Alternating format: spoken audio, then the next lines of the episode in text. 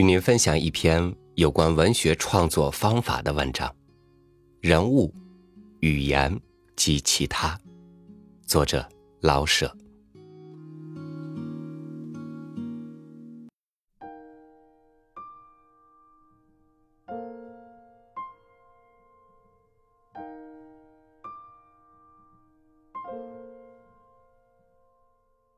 短篇小说很容易同通讯报道混淆。写短篇小说时，就像画画一样，要色彩鲜明，要刻画出人物形象。所谓刻画，并非指花红柳绿的做冗长的描写，而是说要三言两语勾画出人物的性格，树立起鲜明的人物形象来。一般的说，作品最容易犯的毛病是人物太多，故事性不强。林海雪原之所以吸引人，就是故事性极强烈。当然，短篇小说不可能有许多故事情节，因此必须选择了又选择，选出最激动人心的事情，把精华写出来。写人更要这样。作者可以虚构、想象，把很多人物事件集中写到一两个人物身上，塑造典型的人物。短篇中的人物一定要集中，集中力量写好一两个主要人物，以义当时。其他人物是围绕主人公的配角，适当描画几笔就行了。无论人物和事件，都要集中，因为短篇短，容量小。有些作品为什么见物不见人呢？这原因在于作者。不少作者常常有一肚子故事，他急于把这些动人的故事写出来，直到动笔的时候，才想到与事件有关的人物。于是人物只好随着事件走，而人物形象往往模糊、不完整、不够鲜明。世界上的名著的作品大都是这样，反映了这个时代人物的面貌，不是写事件的过程，不是按事件的发展来写人，而是让事件为人物服务。还有一些名著。情节很多，读过后往往记不住、记不全，但是人物却都被记住，所以成为名著。我们写作时，首先要想到人物，然后再安排故事。想想，让主人公表达什么，反映什么，用谁来陪衬，以便突出这个人物。这里首先遇到的问题是：是写人呢，还是写事？我觉得应该是表现足以表达时代精神的人物，而不是为了别的。一定要根据人物的需要来安排事件，事随着人走，不要叫事件控制着人物。譬如关于杨车夫的生活，我很熟悉。因为我小时候很穷，接触过不少车夫，知道不少车夫的故事，但那时我并没有写骆驼祥子的意图。有一天，一个朋友和我聊天，说有一个车夫买了三次车，丢了三次车，以致悲惨的死去。哎，这给我不少启发，使我联想起我所见到的车夫。于是，我决定写旧社会里一个车夫的命运和遭遇，把事件打乱，根据人物发展的需要来写，写成了《骆驼祥子》。写作时一定要多想人物，常想人物，选定一个特点去描画人物，如说话结巴，这是肤浅的表现方法。主要的是应赋予人物性格特征。先想他会干出什么来，怎么个干法，有什么样的胆识，然后用突出的事件来表现人物，展示人物性格，要始终看定一两个主要人物，不要使他们写着写着走了样子。贪多，往往会叫人物走样子的。《三国演义》看上去情节很多，但事事都从人物出发。诸葛亮死了，还吓了司马懿一大跳，这当然是作者有意安排上去的，目的就是为了丰富诸葛亮这个人物。红日中大多数人物写得好，但有些人就没有写好，这原因是人物太多了，有些人物作者不够熟悉，掌握不住。《林海雪原》里的白如也没写得十分好，这恐怕是曲波同志对女同志还了解的不多的缘故。因此，不需要的、不熟悉的就不写。不足以表现人物性格的，不写；贪图表现自己知识丰富、力求故事多，那就容易坏事。写小说和写戏一样，要善于支配人物、支配环境，写出典型环境、典型人物。如要表现炊事员，光把他放在厨房里烧锅煮饭。就不易出戏，很难写出吸引人的场面。如果写部队在大沙漠里扑鬼，或者在激战中，同志们正需要喝水吃饭，非常困难的时候，把炊事员安排进去，作用就大了。无论什么文学形式，一写事情的或运动的过程，就不易写好。如有个作品写高射炮兵作战，又是讲炮的性能、炮的口径，又是红绿信号灯如何调炮，哼，就很难使人家爱看。文学作品主要是写人，写人的思想活动，遇到什么困难，怎样克服，怎样斗争。写写技术也可以，但不能贪多。因为这不是文学主要的任务，学技术，那有技术教科书吗？刻画人物要注意从多方面来写人物性格，如写地主，不要光写他凶残的一面，把他写的像个野兽；也要写他伪善的一面，写他的生活嗜好习惯。对不同的人不同的态度，多方面写人物的性格，不要小胡同里赶猪，直来直去。当你写到戏剧性强的地方，最好不要写他的心理活动，而叫他用行动说话来表现他的精神面貌。如果在这时候加上心理描写，故事的紧张就马上迟缓下来。《水浒》上的鲁智深、石秀、李逵、武松等人物的形象，往往用行动说话来表现他们的性格和精神面貌。这个写法是很高明的。《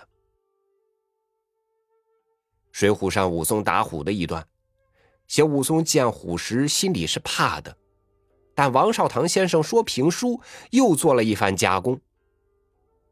武松看见了老虎，便说。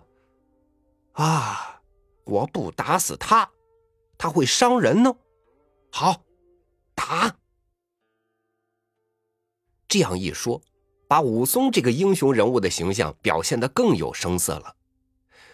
这种艺术的夸张是有助于塑造英雄人物的形象的。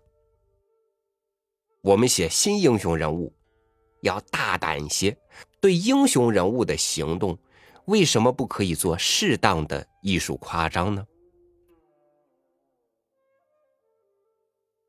为了写好人物，可以把五十万字的材料写成二十万字，心要狠一些。过去日本鬼子烧了商务印书馆的图书馆，把我一部十多万字的小说原稿也烧掉了。后来，我把这十万字的材料写成了一个中篇。月牙儿，当然，这是其中的精华。这好比割肉一样，肉皮肉膘全不要，光要肉核。鲁迅的作品文字十分精炼，人物都非常成功，而有些作家就不然，写到事往往到无节制的大写特写，把人盖住了。最近，我看到一幅描写密云水库上的人们干劲冲天的画画中把山画得很高、很大、很雄伟，人呢却小得很，这怎能表现出人们的干劲呢？看都看不到啊！事情的详细描写总在其次，人才是主要的，因为有永存价值的。是人，而不是事。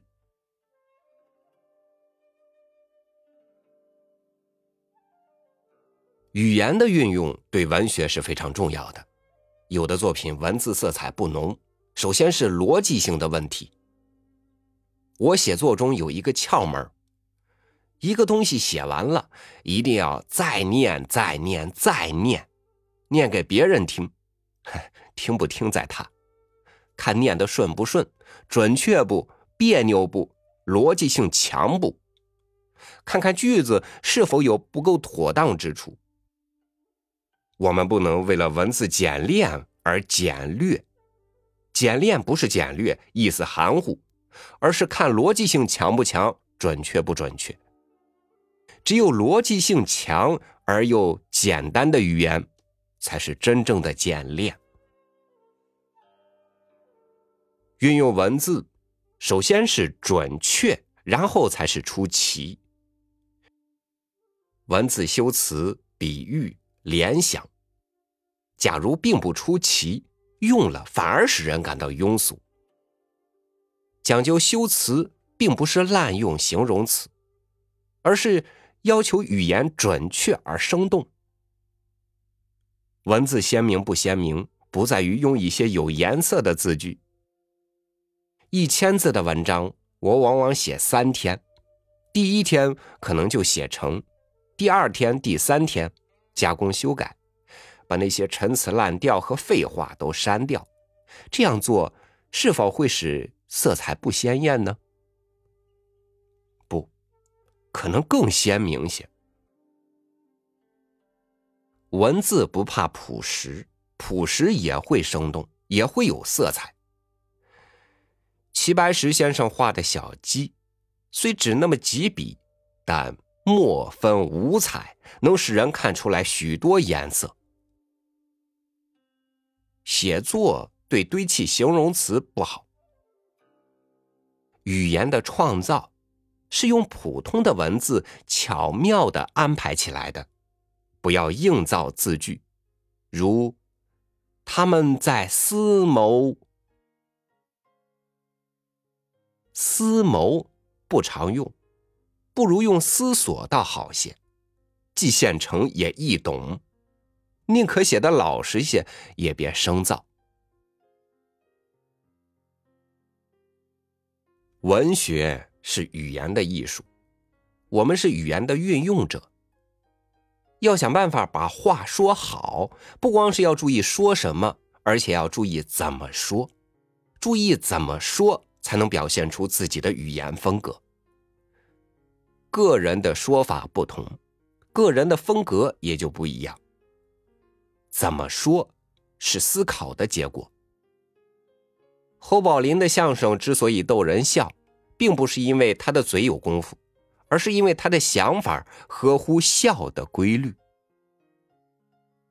写东西一定要善于运用文字，苦苦思索。要让人家看见你的思想风貌。用什么语言好呢？过去我很喜欢用方言，龙须沟里就有许多北京方言，在北京演出还好，观众能懂，但到了广州就不行了。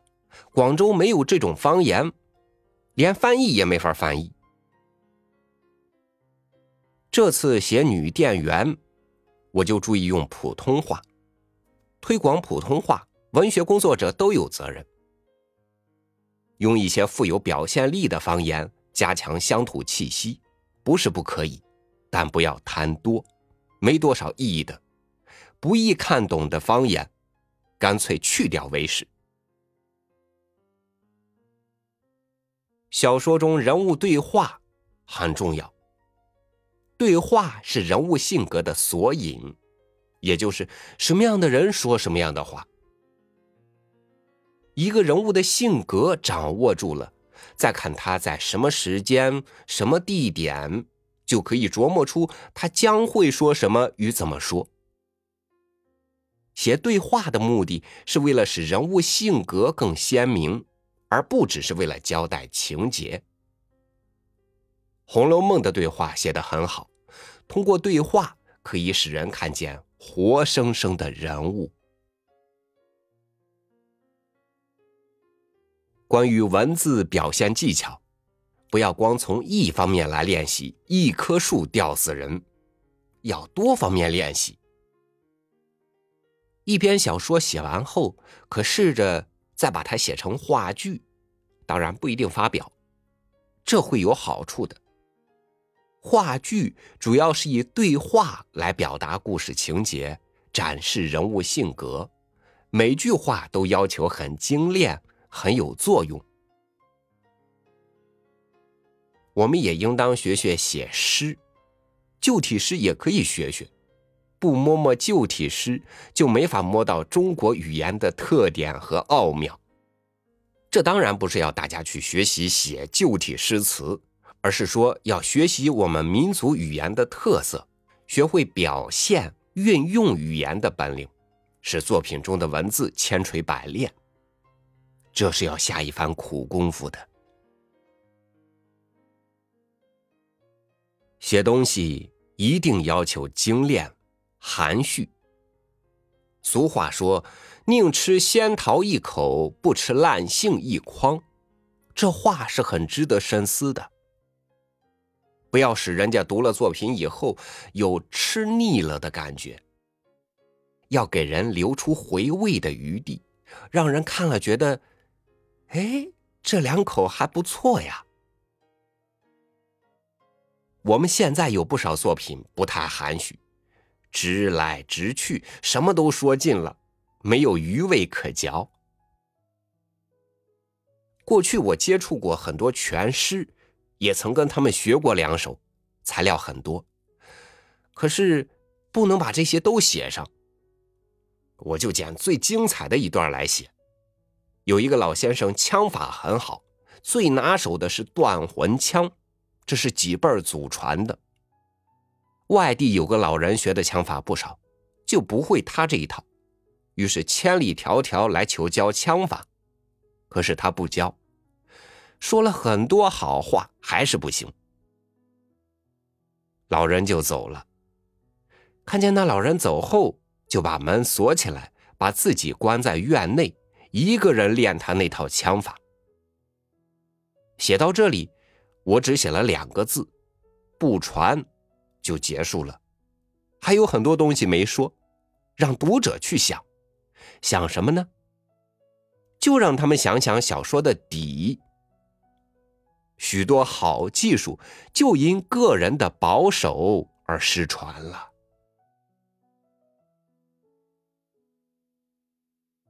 小说的底，在写之前你就要找到。有些作者还没想好了底就写，往往写到一半就写不下去了，结果只好放弃。光写开头不想结尾，不知道底落在哪里，就很难写好的。底往往在结尾时才表现出来，底也可以说是你写小说的目的。如果你一上来就把什么都讲了。那就是漏了底。比如前面所说的学枪法的故事，就是叫你想想，由于这类的不传，我们祖国从古到今有多少宝贵的遗产都被埋葬掉了。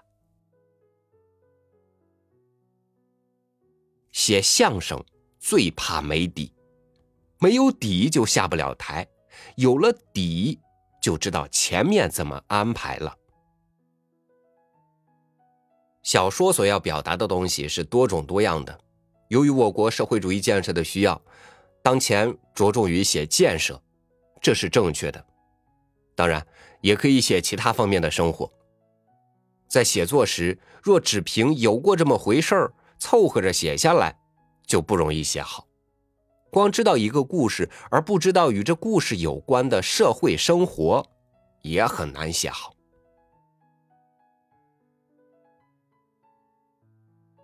小说的形式也是多种多样的，有书信体、日记体，还有资本主义国家有些作品思想性并不强，可是写的那么抒情，那么有色彩，能给人以艺术上的欣赏。这种作品虽然没有什么教育意义，我们不一定去学，但多看一看也有好处。现在我们讲百花齐放，我看放的不够的原因之一就是知道的不多，特别是世界名著和我国的优秀传统知道的不多。生活知识也是一样，越博越好，了解的越深越透彻越好。因此，对生活要多体验，多观察。培养多方面的兴趣，尽可能去多接触一些事物，就是花木鸟兽、油盐酱醋也都应注意一下，什么时候用着它，很难预料，但知道多了，用起来就很方便。在生活中看到的，随时记下来，看一点儿记一点儿，日积月累，日后大有用处。在表现形式上，不要落旧套，要大胆创造，因为生活是千变万化的，不要按老套子来写。任何一种文学艺术形式，一旦一成不变，便会衰落下去。因此，我们要想各种各样的法子冲破旧的套子，这就要敢想、敢说、敢干。五四时期打破了旧体诗文言文的格式，这是个了不起的文化革命。文学艺术要不断革新，一定要创造出新东西、新的样式。如果大家都写的一样，那还互相交流什么？正因为各有不同，才互相观摩、取长补短，共同提高。新创造的东西，可能有些人看着不大习惯，但大家可以辩论呀。希望大家在文学形式上能有所突破，有新的创造。